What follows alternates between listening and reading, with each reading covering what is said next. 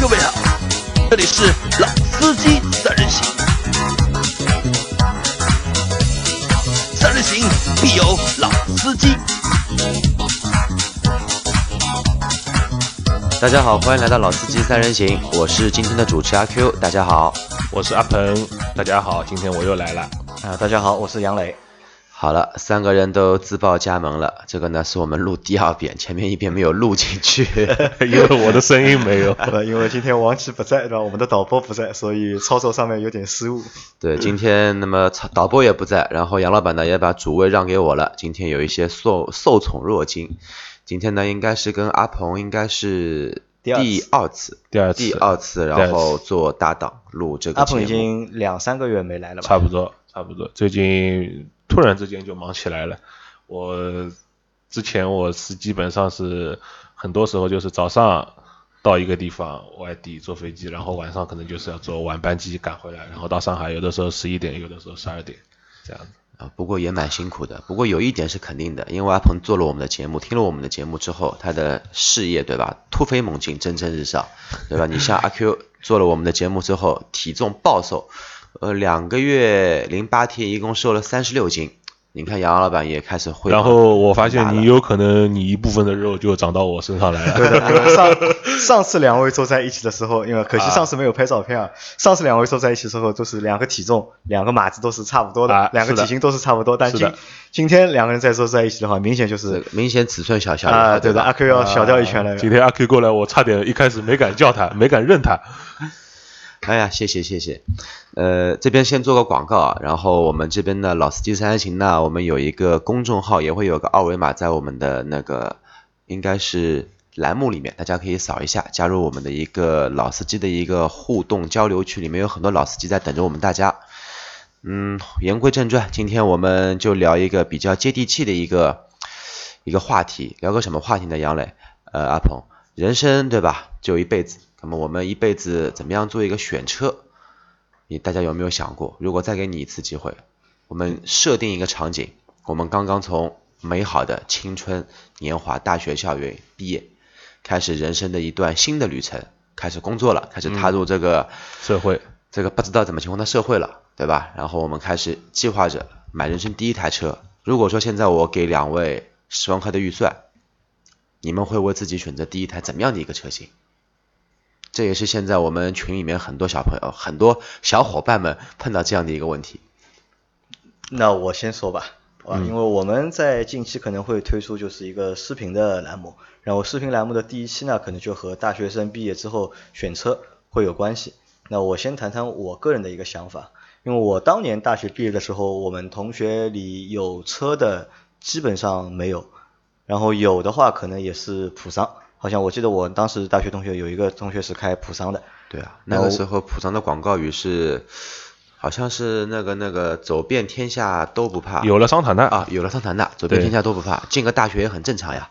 在在我那个年代呢，如果你大学毕业想要有一辆车，我觉得还是一件比较难的一个事情啊。因为一方面是经济上面，就家里不一定有那么好的条件去支撑你嘛。对。二呢，在我当年毕业零五年的时候，零四年还是零五年，我忘了。那个时候可以买，我们可以买普通老百姓可以买得起的车，其实也不是非常多吧，我觉得不多。对吧？反而就是换到现在来看的话，就是大学生毕业能够选的车啊，我觉得就非常非常的多。然后再加上现在的就是小朋友们的家长经济条件，可能要比当时我们父母的经济条件都要好。对，因为我记得那个时候，像杨磊刚刚毕业的时候，零四零五年的时候，基本上一部车如果加一块上海牌照落地的话，基本上就是一套房子的钱了。啊，差不多，差不多，对吧？所以那个时候其实是很少有人说要。掏那么多那么大的一个代价啊！但是现在的话，其实你说大学毕业以后，你可能那就是一个平方或者一个平方多一点的钱，可能就可以买一台这样的一个。一个车，所以说应该说整个差距还是还是非常大非常大。所以说现在给我们三位，包括我自己，对吧？给你们个时光机，对吧？让你们的年龄回到十年前，甚至于十几年前，然后让你们的那个收入按照现在标准来，你会选择怎么样一台车？我选的话，我当时如果我当时按照我当时的想法，我的首选是 Polo，因为我在我小的时候，我一直觉得 Polo 是一辆神车。对，我觉得如果小伙子有一辆 Polo 的话，嗯不愁找不到漂亮的女朋友，对吧？他的妹子那个时候还不一定是女朋友，呃，因为那个时候我就一直比较想要 Polo 嘛，因为一直在我的一个就是买车的一个规划当中，我本来认为认为我人生的第一辆车可能是一辆二手的 Polo，啊，对吧？后来但是因为遇到了阿 Q，然后这个然后就误入歧途。误入歧途了就 对，但是你那个时候已经是已婚已孕了，啊，对的对的对的。对吧？但是因为 Polo 也其实当时是我就是在结婚之前，包括就是结婚后，我一直想要的第一台车，我觉得是 Polo。但是呢，如果让我现在再去选的话，可能我就不太再会选 Polo 了，因为 Polo 这个车型啊，我觉得稍微有点老，然后这个配置啊，就是一直没有太多的一个改良。对对可能我现在选的话，我会选就是飞度。神车了，超跑飞度，啊、也我我倒不是说看中它的一个超跑，因为我觉得我选飞度原因呢，是一方面是价格比较合适，正好在十万里面的预算，这是一；二呢，这个车的一个可靠性，对，我觉得还是。这个对这个级别的车来对的，还是还是因为这这个车有每一代都是都是比较有比较好的产品出来，而且它它有一个全球化的车型。对的，有一个比较好的基因在里面，然后就是配置啊，里面的技术啊，相对都比较成熟和可靠，而且飞度这辆车的就是可改的余地啊，嗯，也非常的大。那我觉得对于大学生刚毕业的小伙伴来说，就是选辆飞度，我觉得是一个不错的一个选择。嗯那么阿鹏呢？其实我觉得，我先就就着杨磊的话讲吧，我会我会觉得杨磊的选择是明智的，就是说 Polo 对他来讲可能就是以前那个女神，那对我来讲，我的女神其实是帕萨特，然后我真的买了以后，我发现我对我女神的三观完全就崩塌了，所以说我觉得杨磊选选飞度是对的。那么我来讲我自己吧，如果我自己有可能十万块钱的一个预算。呃，我会想要大学毕业以后，我会选，我会想要选一台特别特别小的车，因为我希望我一辈子能够有拥有这么一台就是很小的车，然后会让我感觉这台车是完完全全属于我自己的。我也不希望像比如说我刚大学毕业的时候，可能有些同学有车，有些同学我们没有车或者怎么样，我不希望我老是要开着这台车要去载要去载这个要去载那个，或者说。有有谁要帮个忙来借车？我希望这台车是一个很个人化的东西，就像就像是我的手机，就像是我的我的电脑一样，它 它只它只属于我，它只能属于我。我希望是有这样的杨磊，我明白阿鹏的意思了。啊阿鹏的意思就等于说，我就要买一台只能坐两个人的车，只能容得下我跟我的女神。对，甚至我觉得他可能还不不是需要一台车，我觉得他可以买台摩托车。我觉得 呃，对，如果我觉得如果我我能骑摩托车，如果我家里有那块现在四五十万的牌照的话，我可能真的会考虑买一台摩托车。但是如果我们以车来讲的话，我可能会选择一台 Smart。那如果一定要四座，那我会选择一个昂克赛拉，因为这两个车都是开起来，我不能说它一定是操控特别好，但是一定是，呃，分别是这个级别里面都是非常有特点的车。像昂克赛拉，它的操控非常好，像像 Smart，就是它那种像开一个就是很就像开个电瓶车，就是它是一种很机械的这种，就是这个很简单的、很原始的那种感觉，我会我会有这种冲动去去试试看，有享受一下这种感觉。嗯，那么听下来，为一个就是曾经的 smart 的一个车主，对吧？你给我两句忠告，哥啊，我觉得你的想法是对的啊。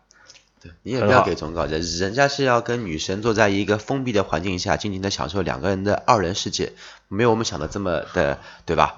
浮夸啊，深奥啊，这么一点，对吧？那么说说我的吧，对吧？杨磊嘛说他要买一个 Polo，然后又改口了，说呢 Polo 现在不行，我要考虑一个飞度，要考虑一个神车。那么阿鹏呢说我要买一个浪漫的两人世界的 Smart。那么作为我来说的话呢，我觉得我觉得我就这么过来的。呃，首先我表明我的态度，就是我会选一台老款的，就是目前还在卖的一台福克斯经典版，应该是 Mark 二点五的这一个版本。呃，为什么呢？因为第一，十万块的预算，钱就只有这么一点。那么我相对来说，在十万块里面，我能选择能够得着的车，我觉得还只有福克斯能入我法眼。啊，嗯，我的道理呢是在以下几点啊，就第一，呃，我不会选择三，我不会选择三厢车，因为我觉得在大学毕业这个年纪，二十二岁、二十三岁，我不会选择一台比较老气、中庸、太过于稳重、有屁股的车，我会选择一台比较有活跃感的一个车型。那么福克斯的屁股我还是蛮喜欢的，大屁股翘臀嘛。第二点就是整个的动力你哪怕说飞度再好，然后呢，它毕竟来说，从理性角度来看，我不要缸内直喷车，后期的一个维护太麻烦。我那是一个懒人，我只要一个一点八排量大一些，动力够用，能跑个两百也够了。杨磊也说到。啊，你说你要跑个两百也够了。对，福克斯两百能开，没没有问题。哦，我亲自测试过，完全没有问题。要注意，我们这里忠告各位听友，还大家要注意安全。我是在封闭的赛道上体验的，这个肯定是没有问题的，对吧？然后第三点，杨磊也说到了，呃，福克斯这个车作为那个时候，对吧？热血青年、追风少少年的我来说呢，我看到它的改装潜力。毕竟太多福克斯、马自达三、昂克赛拉的改装配件到处都是，嗯，而且。价格也便宜，对吧？真的说正品或者说台湾的品牌、国内的品牌太贵买不起，没关系，我有山寨货，对吧？反反正是个过渡车嘛。反正你有大淘宝，反反反反正有马马老板在后面撑而且实在不行，你可以去论坛上面搜二手的。啊，对对对。那么第三点就就是我觉得，呃，就是考虑到阿鹏这个想法，就是如果那个时候有女朋友的。那么我觉得女朋友也会对这个福克斯呢，感觉还是不错的。毕竟来说呢，有一些实用性，可以带着朋友啊出去郊游啊，出去玩玩，这个也是我考虑福克斯的一个原因。那么其实也就 over 了。其实我的选择就是，我还是会买台福克斯，杨磊还是会买一台飞度。啊，杨杨磊会买台飞度，我觉得蛮意外的。我觉得蛮意外。我我会我会买我会买 smart，当然 smart 可能超一点点的预算。但是我会考虑买 smart，嗯，但是最意外的，我觉得还是杨磊，一个不会开快车的人去买一台超跑，我觉得还是蛮意外的。啊，飞度是超跑吗？当然是超跑。飞飞度是超跑，就是，而且我觉得飞度有一点好，就是说你现在买了这台车，有可能你过几年你你的你攒了个三五万块钱，你说换车呢可能有点不够，但是如果你买的是飞度的话，你可以用这三五万块钱用来改装，对，用来升级一下，呃，据说可以达到五十万的效果。啊，那我觉得就是有可能是这样的，因为我们三个人呢，这个思想啊还是有点老派，就是可能和目前的就是那些大学生、大学毕业生的想法有可能会不一样。那所以呢，我们会在大概下周吧，我们会派几个我们的小伙伴去到大学里面去做一些采访，去问一下就是那些应届大学毕业生，就他们在毕业后会买什么车，对吧？如果你在大学里面遇到我们的遇到我们的话，就是。记得要配合我们，就是采访，对吧？但是我觉得，按照现在大学生的这个水平的话，很有可能他们开口就是 BBA。这个我也不知道，有，但我我也不确定。但我觉得可能还是会以就是平民的路线会多一点，我觉得。但是我觉得会开口跟你聊的，可能我觉得能跟你聊出 BBA 的可能性会比较大的。我们不要去一些比较对吧有名气的大学呗，去些小的大学的。哦，有大学不分贵贱啊，这个扯远了。那么这样。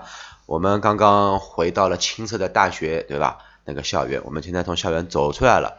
第一台车子呢，开了四五年了。女女朋友如果还没有被吹掉的话呢，估计也快谈婚论嫁了。这个时候，我们的事业或者说工作已经有一定的上升的一个阶段跟基础了。那么这个时候，可能说你靠的是自己的一个积蓄，给你换一台车，给你预算加一倍，二十万，二十万的预算，二十万的预算。嗯。那么两位又会考虑？要怎么样的一个性格特点的车子？这个时候呢，前提我可我觉得可以设定一个场景，就是可以考虑结婚这个东西考虑在里面，就是有快结婚了，嗯但是还没有小孩，就是等于是刚刚可能准备要见个丈母娘这种情况。呃，丈母娘见好了，见好了，敲敲定好婚期了，比如说丈母娘给了你二十万，对吧？阿鹏给你二十万，让你买台车，对吧？作为嫁妆，对吧？我们的这个话又前后矛盾了，也是很多。听众吐槽的，前面阿 Q 这么说，后面杨磊这么说，这个节目怎么能录得好？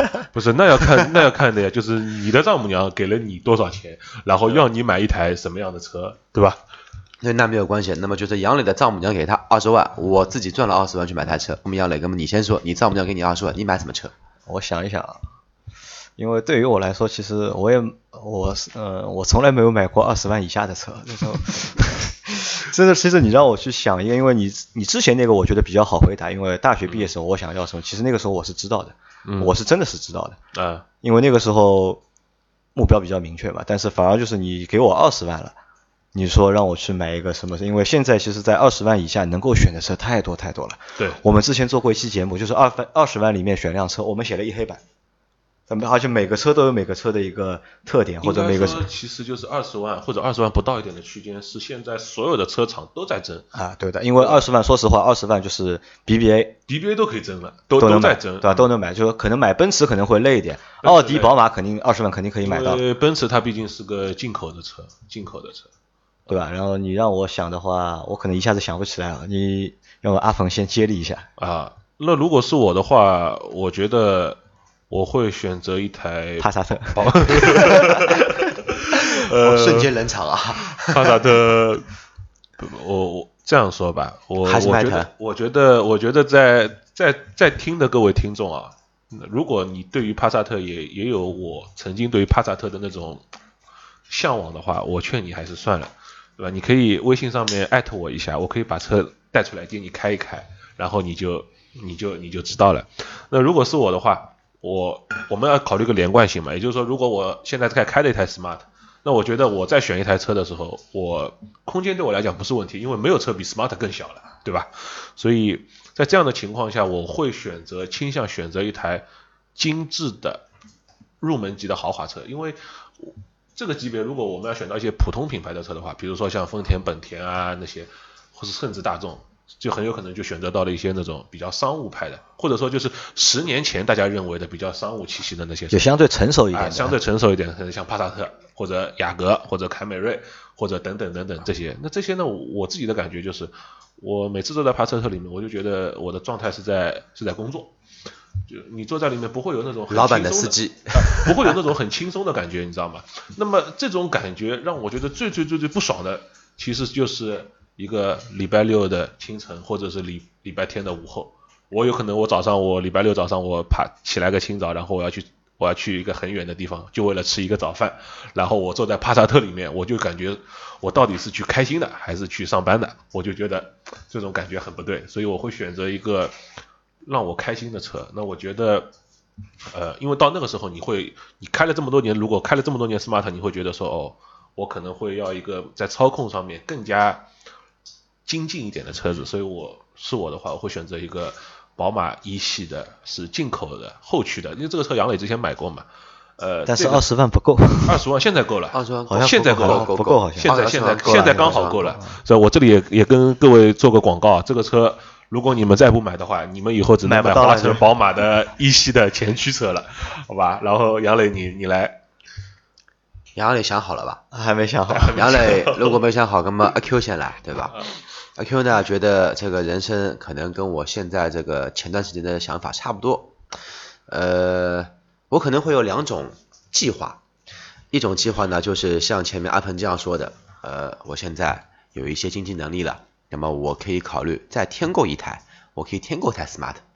因为我对 smart 的要求是什么呢？我如果买 smart，我一定会买一台敞篷的 smart，因为我心中有一个敞篷车的梦，所以说我必须，也这个也不是梦，我有个理想，因为理想是能够得到，梦想是可能现在够不到的。那么我觉得目前我的能力够了，又又是谈婚论嫁的一个阶段，那么我就买一台敞篷的 smart，让让两人的世界更加升华一些，对吧？我我打断一下阿 Q 的话，我觉得各位如果有买敞篷车的想法的话，千万要千万不要压抑自己的想法，因为你如果买一个很普通的车，那么只有车内空间是你的，但是如果你买敞篷车的话，你把棚一打开，天空都是你的。这句话我爱听。这句话我真的爱听，然后这是想法之一，想法之二的话呢，如果说给我二十万左右的预算，那如果按照我的性格，在之前的金额的话呢，我会毫不犹豫的去买一台尚酷，但是不是杨磊那个尚酷，那个太 low 了，一点四 T 跑也跑不起来，我会买一台尚酷 R。但你二十万也不够，完全超是完全超预算，不是要把 smart 啊，你要把前面的福克斯卖掉，对吧？要把福克斯还要再贷点款。但但我总感觉阿 Q 是不是说漏嘴？上酷啊，以前是不是也掉到过二十多万的预算？然后你你你把你把同样的一点四 T 的上酷也卖给杨磊这个价钱？这个的确是有过，因为为什么说上酷啊呢？上酷啊，如果说在那个年龄阶段的话呢，它价格其实有跌过很夸张的一次，很多。原价三十九万八千八的车优惠好之后，那个车的价格应该是在二十六万左右。真的。所以说，我觉得，如果说真的说是两个人都喜欢，特别是我喜欢，对吧？这个车又又是个肥臀，因为你们有没有发现，我喜欢的车有一个通病，就是屁股比较翘。哎，而且我记得上库啊，现在是不是要停产了？因为上库啊已经停产了，已经停产，目前已经停产了。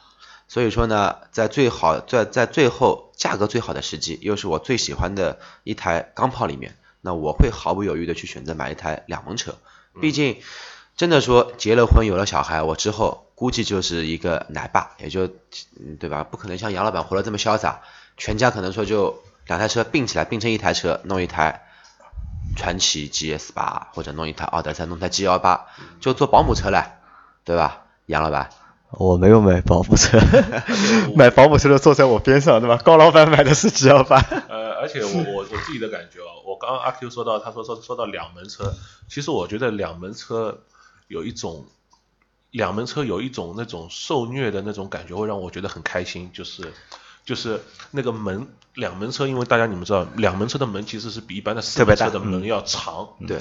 然后从两门车里面钻出来，门又不能又没办法开得很大，然后那种费劲的钻出来，人家四门车四个人都钻出来了，你两门车你结果一条腿还没跨出来的那种感觉，我觉得是很有乐趣的。那我觉得阿鹏有一些 S M 的倾向，不过他这个 S M 的倾向是对于自己的。不过这这个我也觉得很奇怪，阿鹏一个码子那么大，就阿鹏蛮胖的人也蛮高的，对吧？老是喜欢小的车，这个我觉得也蛮奇怪的，对吧？哎，不过阿鹏前面说的那句话，我。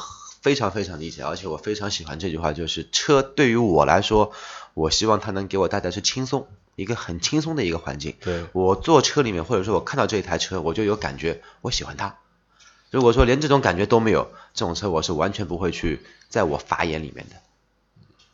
好了，我的说话完毕，杨老板，你想好了吗？啊，那我如果换成我的话，我可能在结婚的时候啊，我会把我的飞度卖掉。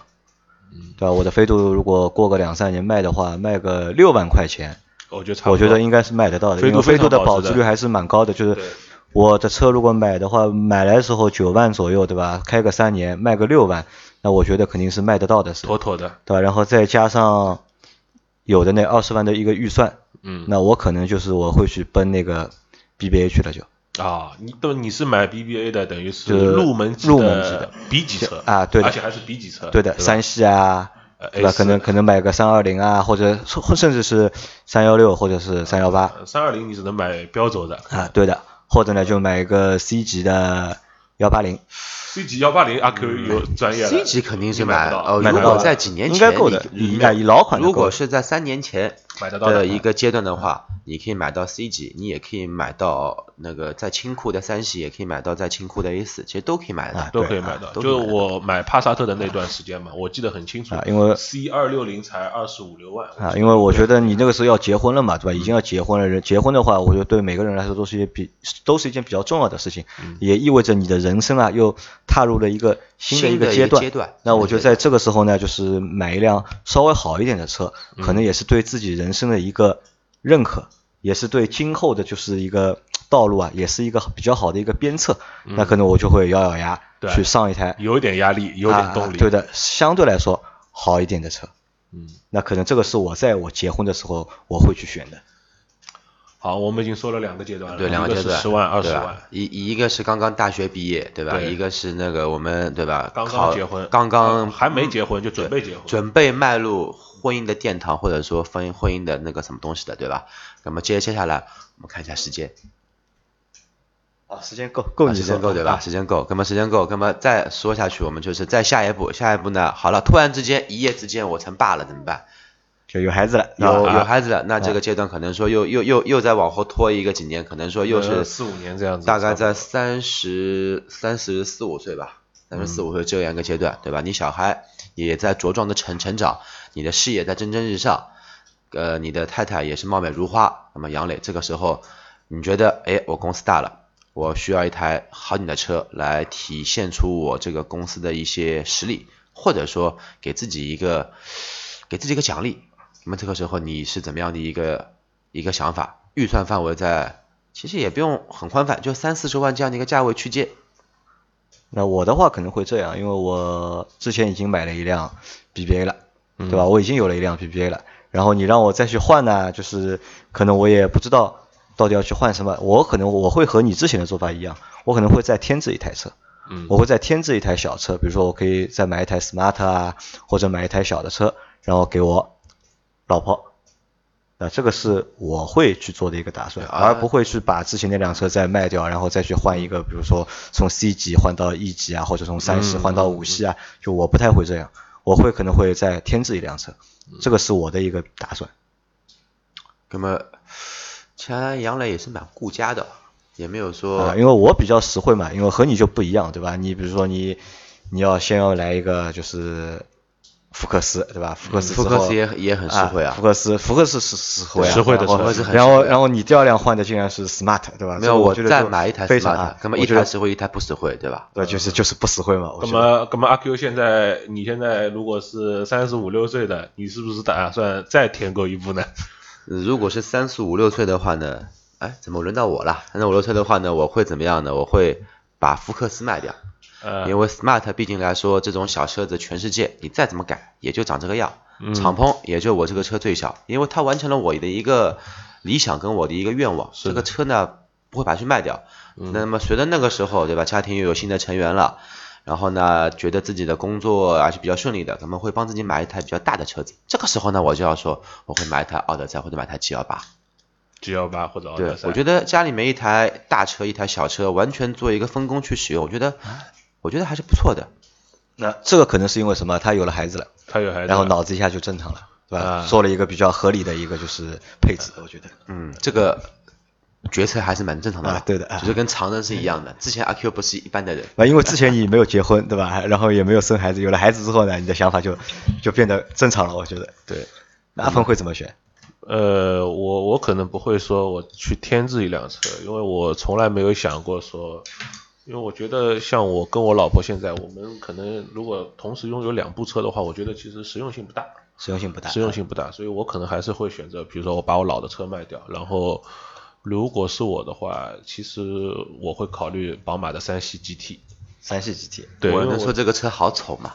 宝马别喷我。对，因为这个车其实很多人觉得丑的人觉得很丑，觉得好看的人觉得很好看。我觉得你有这个钱，我为什么不直接买五系呢？啊，我不会买五系。我我我来说，第一个，呃，买这部车呢是为了，算是也是满足一个夙愿吧。就像阿 Q 他说我要买部两门的车，那这部车是几乎是这个价格。我要买一台两门的敞篷车，不是两门的车。啊，那这个车是一个是一个无框玻璃的车，然后这个车是一个它带尾翼的车。呃，像我这种买车，虽然我可能对车子了解很多，但是我最后我买单刷卡的那一下，其实我全凭感性，不凭理性的人，我认为这部车就是四扇无框车门，一扇就是值五万。就是二十万，然后那个尾翼也值二十万，所以那个车我感觉就是我花了四十万买了这五样东西，然后车子是送给你的，是不要钱的，我就是这个感觉。那么我们再从理性的角度来讲，第一个我觉得像三系 GT 这个车呢，我觉得它空间也够，其实它就是一个长轴三系、啊空间肯定够了嗯三系长轴的底盘嘛。那么其实还有一点，我我这个人其实我是非常在意两厢车的一个后备箱的一个隔音容积率就是说很多 SUV 或者 MPV，你在后备箱，比如说你放个婴儿车啊，或者你装一些瓶瓶罐罐的东西，比如说你买了一箱像巴黎水啊这些东西，你放在后备箱，你就会觉得说，开车的时候遇到一个颠簸就觉得晃，那个声音很吵很烦。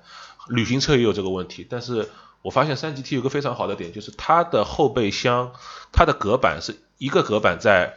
就是在我们传统的那个位置，另外一个隔板它其实是跟着上面的那个溜背的那个门在一起的。在一起的。那么当这个车的尾门关上的时候，这两块隔板它是可以合在一起很很很很紧的把它咬合在一起的。也就是说，这部车相对于那些其他的旅行车 SUV 来讲，它在后备箱隔音这一块做得更好。我是看中它这一点，所以我考虑选择这样一个车。其实阿鹏也就是说，我虽然是个很感性的人，一扇门值五万，四扇门值二十万，唯一也值二十万，但是我要说服自己，给我自己一个理性的选择余地，对吧，阿鹏？对。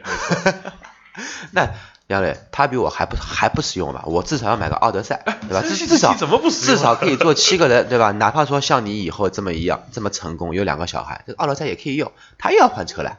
啊，这可能是什么呢？也是就是我我很担心的一点啊，就是因为我们三个人就是三个人想法都不一样，对吧？而且我觉得每个人想法都有点奇怪。